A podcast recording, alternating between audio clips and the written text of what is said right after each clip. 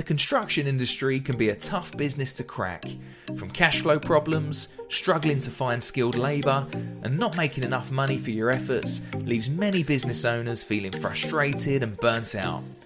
But when you get the business strategy right, it's an industry that can be highly satisfying and financially rewarding. I'm here to give you the resources to be able to create a construction business that gives you more time, more freedom, and more money. This is the Develop Your Construction Business podcast, and I'm your host, Greg Wilkes. So welcome everyone to the podcast. Great to have you back. It's the start of a new year, and I'm sure a lot of you are really excited about what 2023 is going to bring. I've got a special guest on my podcast today that's travelled a few virtual 1,000 miles from all the way from Australia, and that is Jackson Milan. Great to have you here, Jackson. Mate, pleasure to be here. Looking forward to getting stuck in and delivering some value. Yeah, really appreciate it, mate. So I thought this podcast would be great as a start to the new year because everyone's thinking about what they're going to achieve. Obviously, as business owners, one of the big things we want to achieve is more money in the business, more profits. And ultimately, we're trying to achieve that. And the reason we go into business is we want to create better lifestyles for ourselves and our families, different things like that. That's often the reason why we do that. So I thought you'd be a really good guest to come on, because I've listened to some of your stuff before, which I think is really applicable to talk about how business owners can potentially achieve that lifestyle that they're really looking for, and maybe that freedom in business that they want to achieve. So Jackson, maybe first of all, you could give us a little bit of an introduction to my listeners to who you are and what your background is. I'd love to, mate. So I'm Jackson Milan. I'm also known as the Wealth Mentor. I've been working in this space of wealth for business owners for a bit over 15 years now. And I got started in this space because I wanted to help people like my parents. My parents were both tradies. Mum was a hairdresser. My dad had a number of different trade businesses around home services, home renovation, waterproofing, tiling.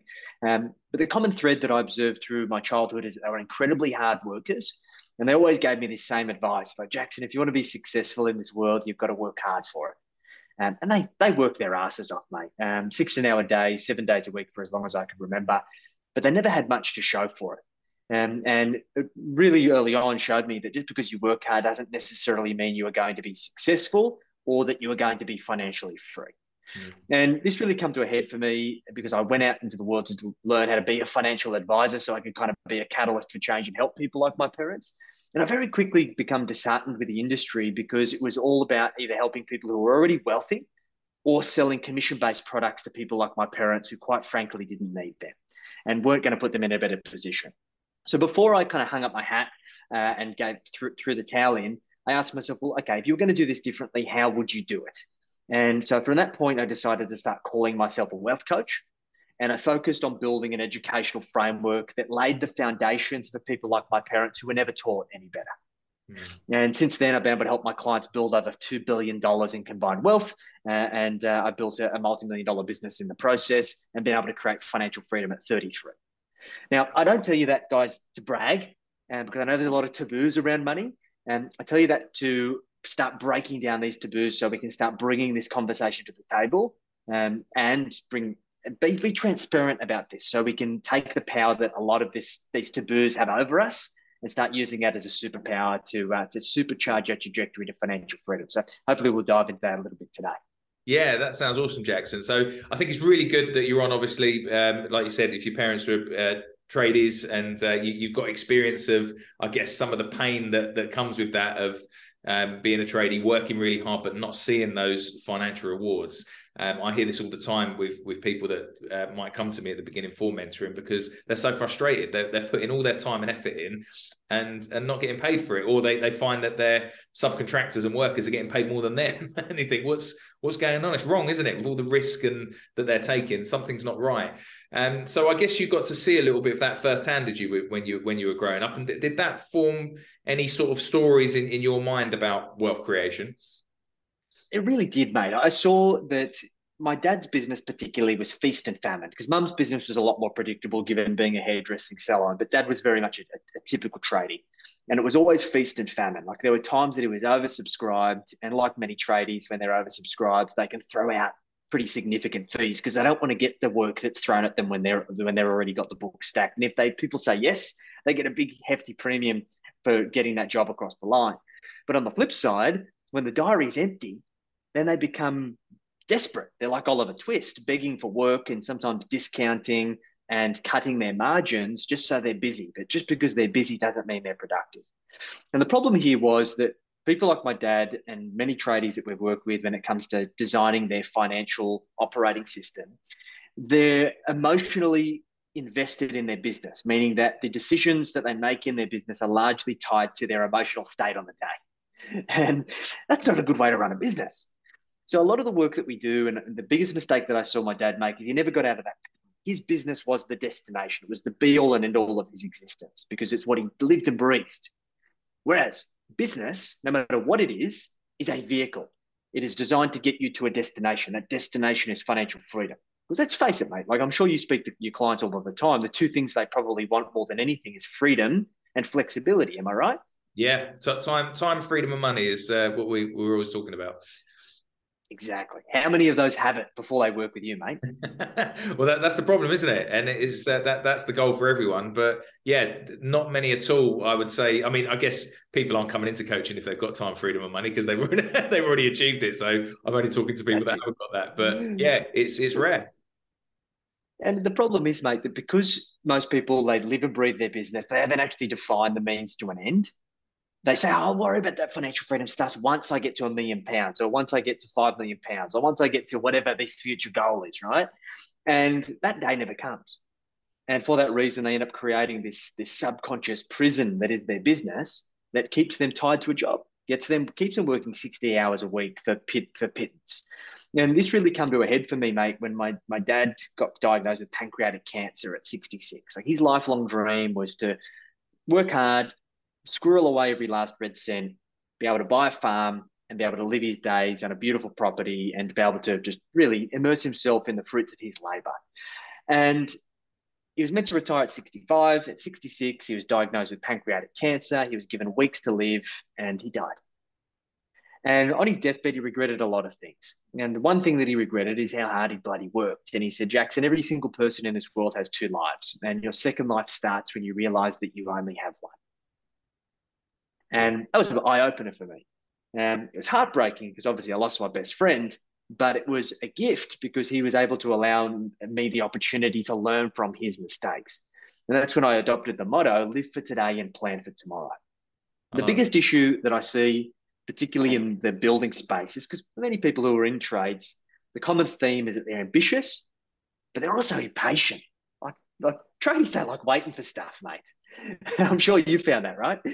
100%, yeah. I'm a bit like that anyway. I want everything now. Me too, mate. This is probably why I get along with them so well.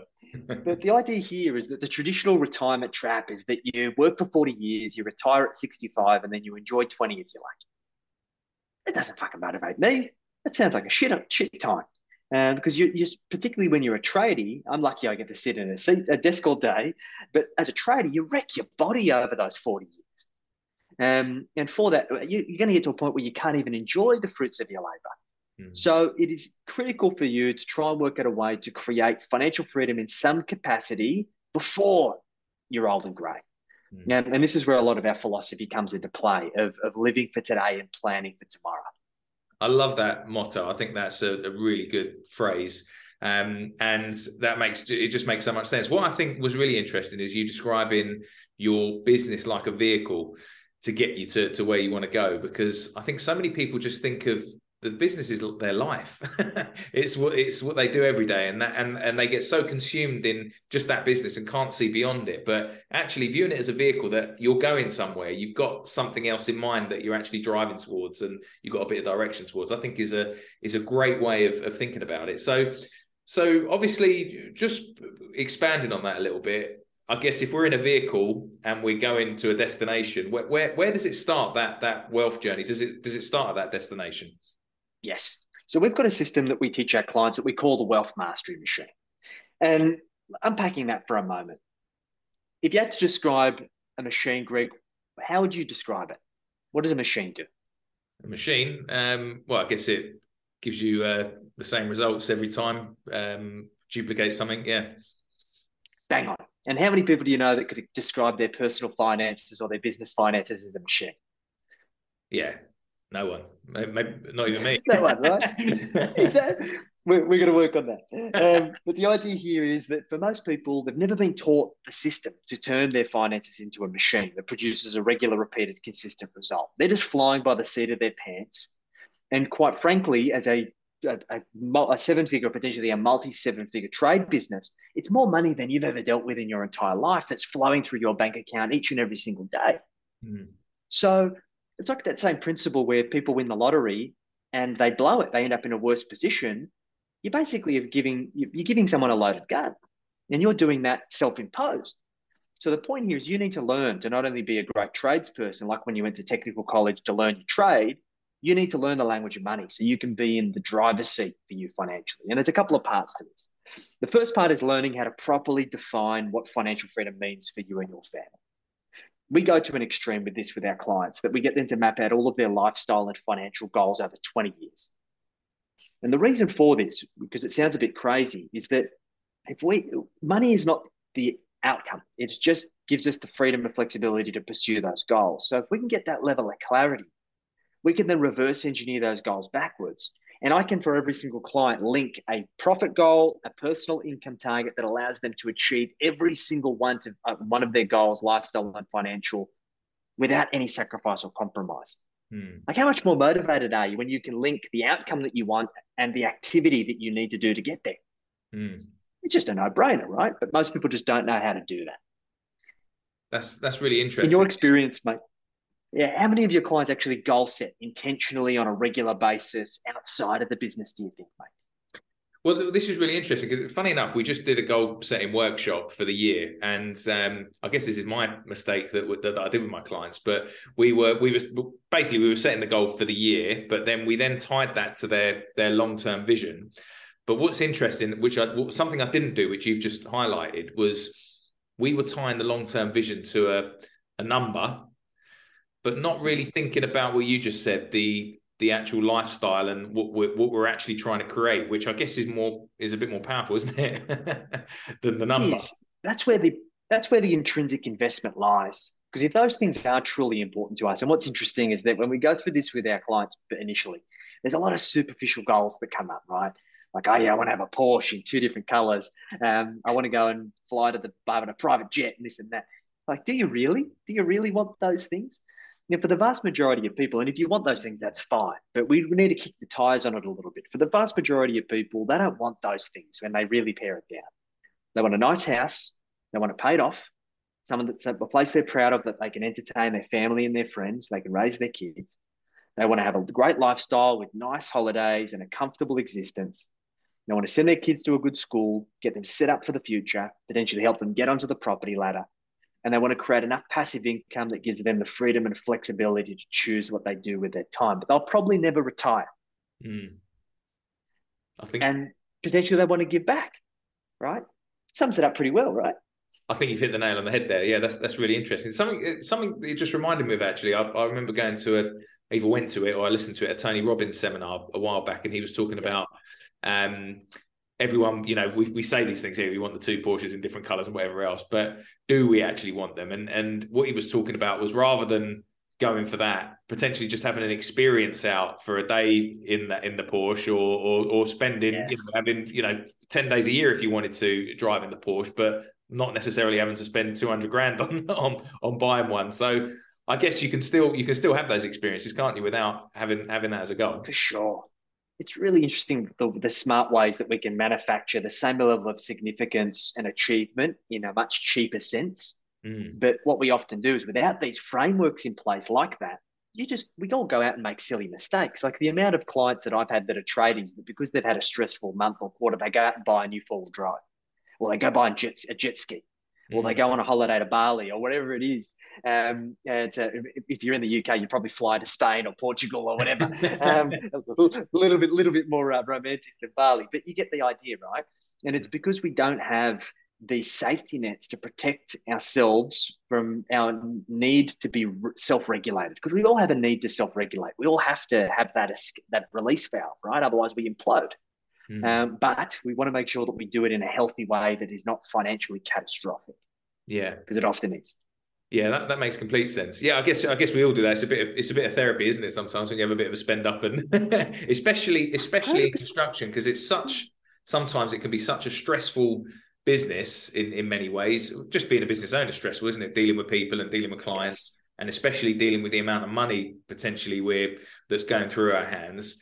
Yeah, I think it can be very easy as a coping mechanism to go and buy yourself something to either tell yourself that you're doing all right, or just to, scratch that impulse that that you want something. Correct. So what? How do you, as a mentor, how would you coach someone around that then if they've got those tendencies to want to go and do that? What's really interesting here, Greg, is that people tend to focus on the strategies and tactics that they focus on finance at all. And it's the superficial stuff that I think is going to make the biggest difference, right? And the problem is they never upgrade the operating system. They haven't even thought the operating system exists.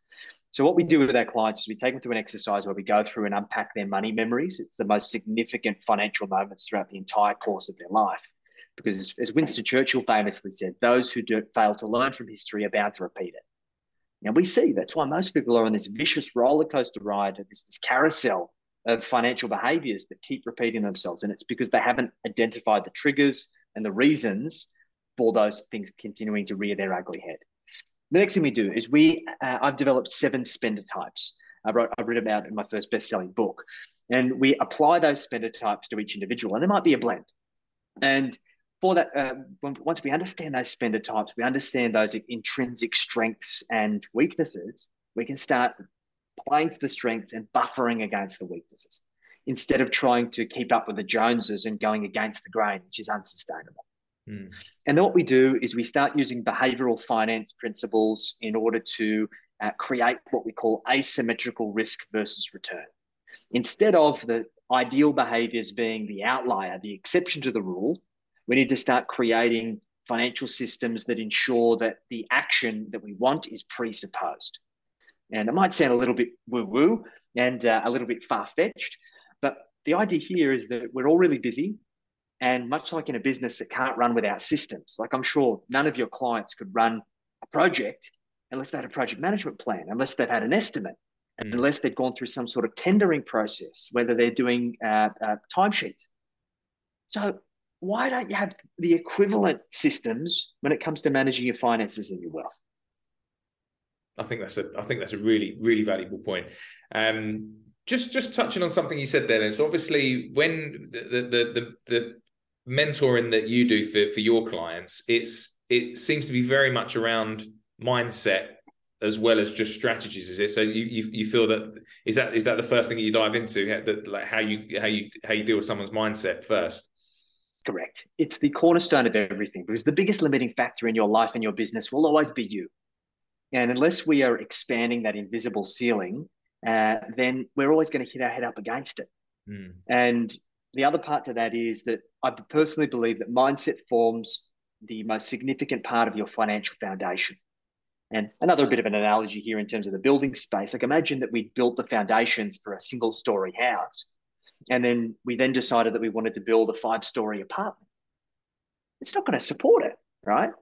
And it's exactly the same for the way that you go about creating financial freedom. The mindset that you needed to get from 0 to £100,000 in your business, or 0 to £100,000 in wealth, is very different to get from 100,000 to 1 million, or 1 million to 10 million.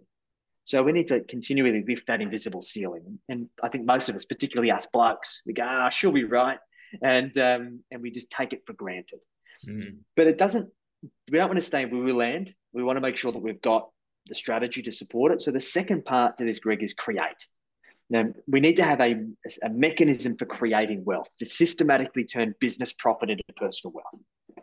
Because the biggest challenge I see when people have successful businesses, good businesses, is that they reinvest the profits. And if those of you listening to this as an audio, you wouldn't have seen the inverted commas here.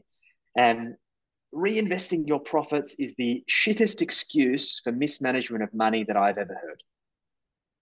Yep. How many of your clients tell you that they're reinvesting their profits, Greg? Oh, here, this is all the time. How profitable have we been this year? Oh, we haven't been profitable. We reinvested it all. It's you hear it over and over again. Oh yeah, exactly. And it's just, you got to stop using it. The best businesses in the world self-fund their growth.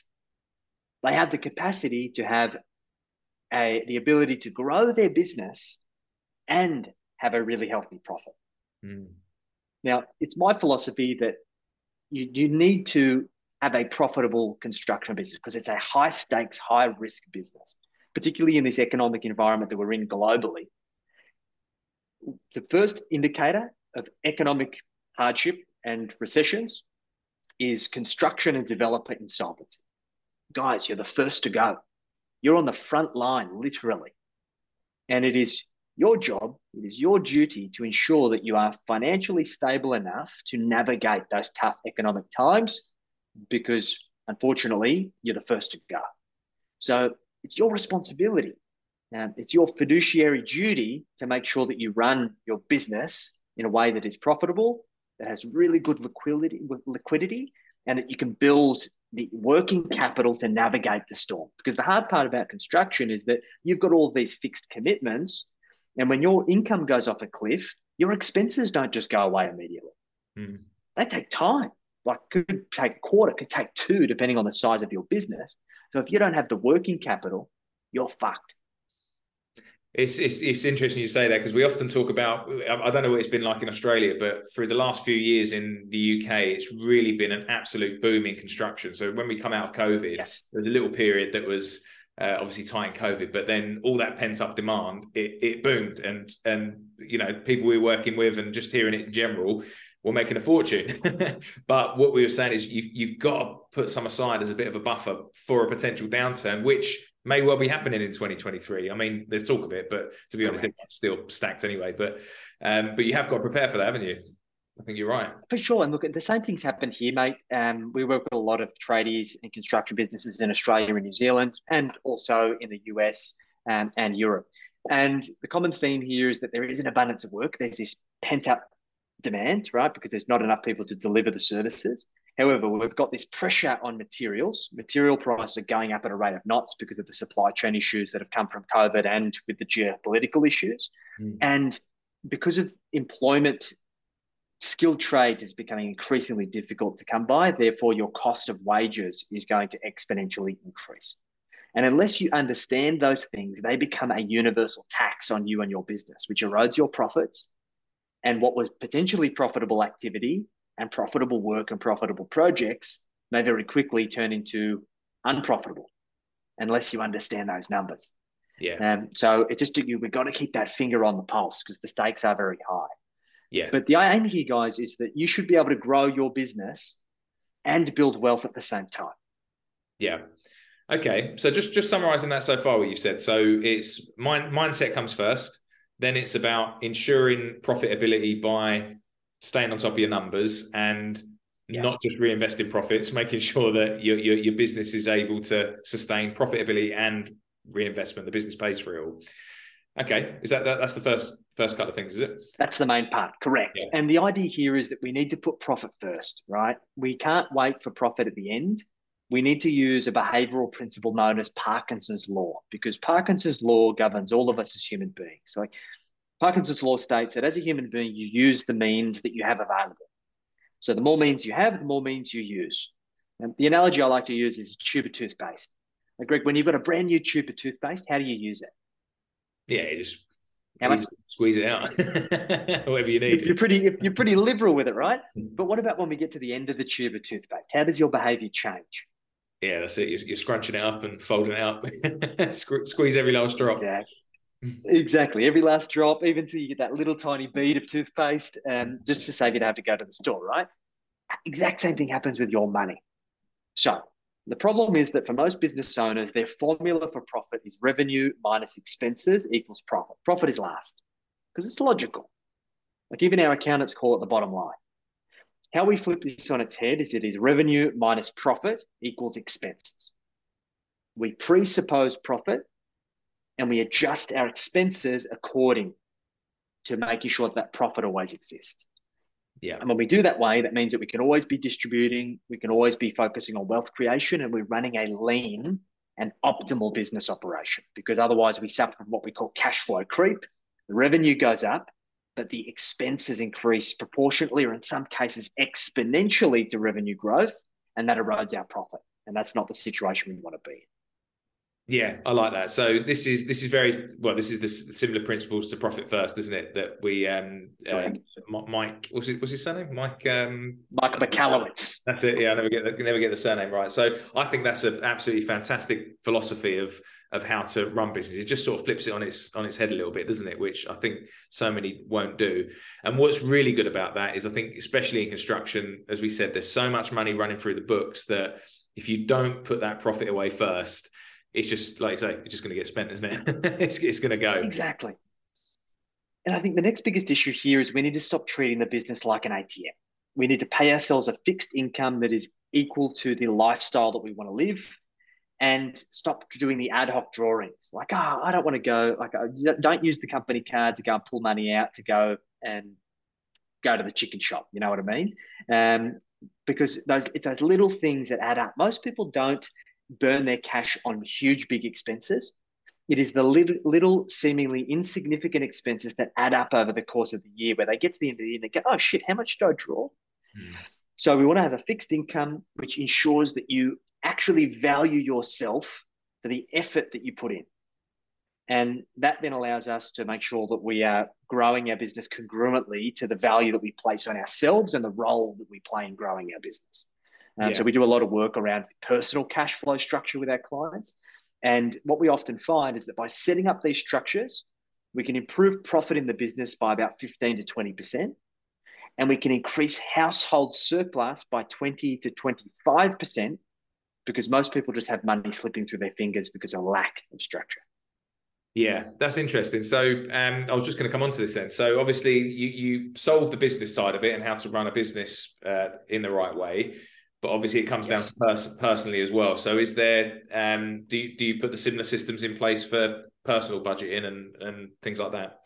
We do, yeah. And it's a process of reverse engineering through all of these stages. So we get that 20-year roadmap. We reverse engineer that into our income target. We then work out what we call, through a personal profit and loss, what their household costs, paying their mortgage, sending the kids to school, putting food on the table, spending on the weekend, holidays, all of the expenses.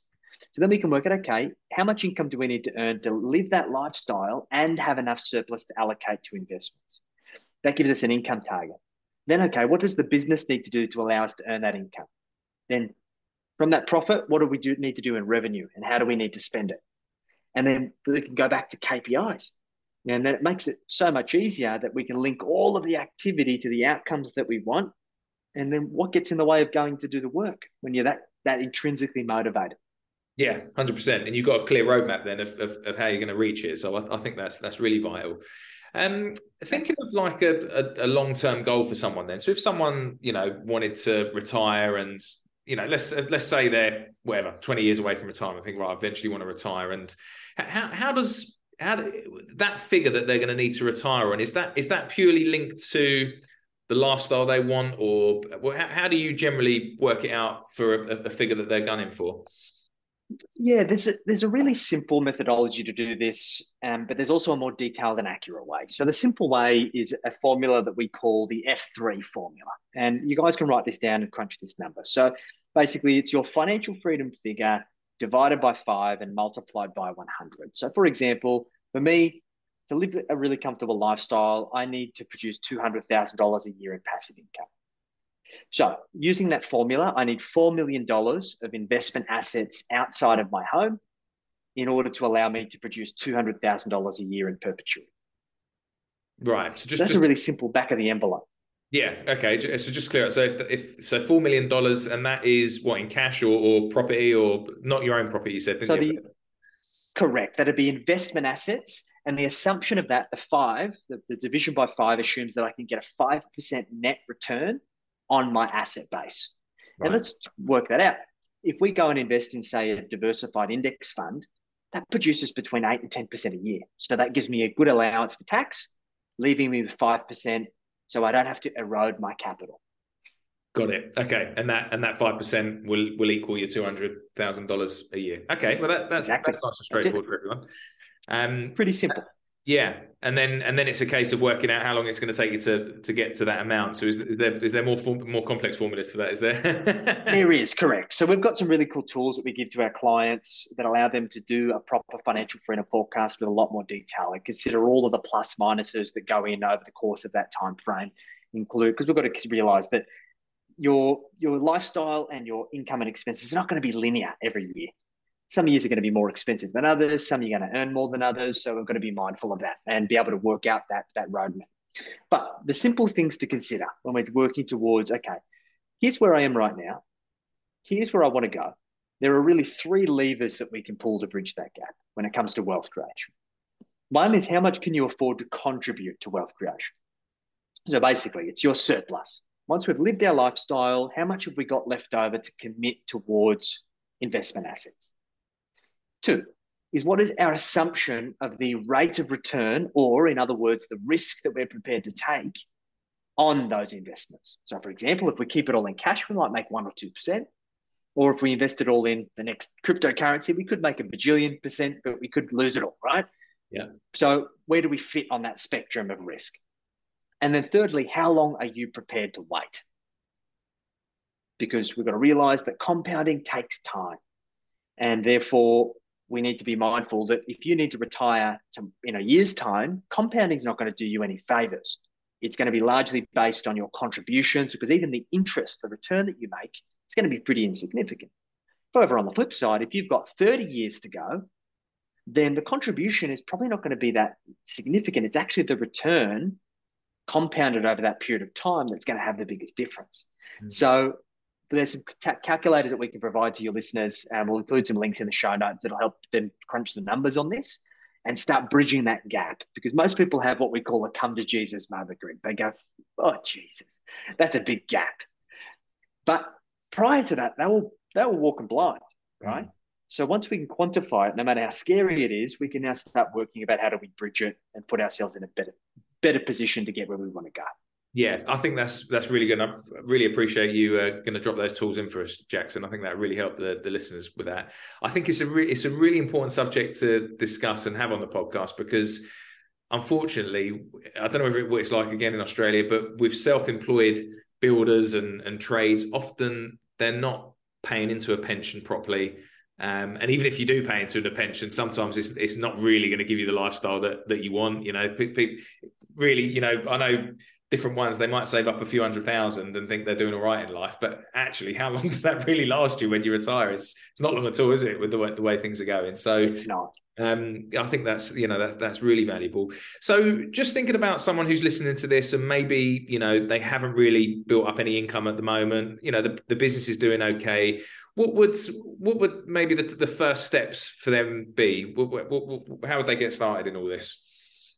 Yeah, I think the big part to realize is that language of money is universal. It's why we work with clients all around the world, because when you understand these fundamentals, you can apply them everywhere. And funnily enough, I've worked with clients from pretty much all aspects of the world, all parts of the world, in different financial systems, and they're very, very similar. And I'm sure there's different nuances in terms of tax and strategies and whatnot, but we can navigate those relatively easily once we understand those fundamentals.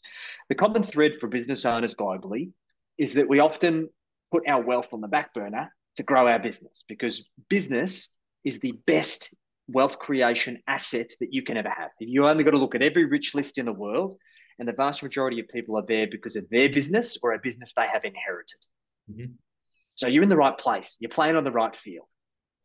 However, what you need to do is you need to make sure that your business turns into an asset, because let's face it, there's not many construction and trade businesses that are sold for a profit. So you can position your business for sale. There's a lot of work involved in that. But what you need to do is you need to turn that cash flow that you get from the business into assets. Otherwise, you are not going to retire financially free. Mm. So what we need to do is we need to start something. The analogy I like to use here, Greg, is that we need to build what we call money muscle memory.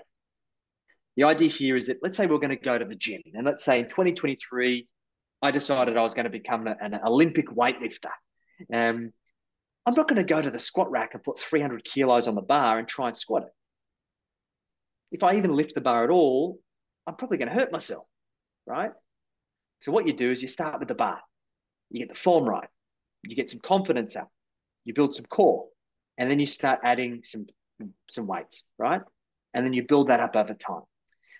We apply this analogy to finance. Most people, because they feel like they're falling behind, they feel like they need to take too big of a leap initially, or they feel like they're too far behind and they end up doing nothing. Take one step. The first step is always the hardest, and then we build on it over time. So the best thing you can do is get started. It could be 500 pounds a month, it could be less. Like we've got some clients that are investing a couple of £100 a month. Like can you tell me that you're going to miss that amount of money? It might hurt a little bit to start off with, but I guarantee you in a few months' time, you're going to get used to it, and then we create a mechanism to increase it, and then we snowball it. It's the best place to start. I like that. Yeah, that was a good book by Warren Buffett as well, Snowball. That's the richest man in the world. Exactly how to do it. Yeah, and it does start building momentum, doesn't it? Once you get started and on that roll, so that's really useful. So, Jackson, if my listeners wanted to learn a little bit more about what you teach, I know you've written some best-selling books. Maybe, obviously, we can drop the links into different bits below on how to get hold of you. But where would they get started in learning a little bit about you and what you've got to offer? Yeah, one of the things that's really important is that everyone is so unique in terms of where they are in their wealth journey. And there is this risk that we try and keeping up with the Joneses, right? Like you look over at what your mates are doing or your family are doing, you're like, oh, maybe I should do that. And it's probably not the right thing. So what we created is a 40-point financial performance scorecard. It's basically the top 40 things that get in the way of most business owners creating financial freedom. And the scary thing is the average score is about 18 out of 40. Now, I don't care if your score is 5 or 35. Once again, it's about knowing what is the next right thing that you could be focusing on, and that's going to help and open your eyes to that. So if you guys jump on to wealthhealthcheck.com.au, that is wealthhealthcheck.com.au, you'll get the 40-point performance scorecard. You get all of my books for free. You'll also get a whole heap of calculators and forecasting tools that'll help you apply what you learn from the scorecard to your situation and start getting some runs on the board. And then from there, there's a whole heap of our details in there if you want to reach out. As we said, we work with clients around the whole world to help teach you the language of money so you can make better decisions for yourself. Because it's my opinion, no one's ever going to love your money like you do. So you better learn how to love it better yourself. That's brilliant. Thanks, Jackson. I really encourage my listeners to do that. Just, it's not going to hurt you to take the scorecard. And just, if anything, if it just opens your eyes to the position you're at the moment, it's a value, isn't it? Because we don't want to, bury our heads in the sand and leave it too long. So, Jackson, thank you so much for all the value you've offered today, and thank you so much for the value that you're going to offer after with the scorecard and the books and whatever else that you've said to the listeners. So, really appreciate your time today, mate. My absolute pleasure, mate. Can I just ask a quick favour? If you're getting some value out of our podcast, I'd really appreciate it if you could just quickly go online, make sure you subscribe, and leave us a review on the platform that you're listening on. That really helps our rankings and just helps other construction business owners find out about the show so they can improve their businesses too. So let me just say thanks in advance.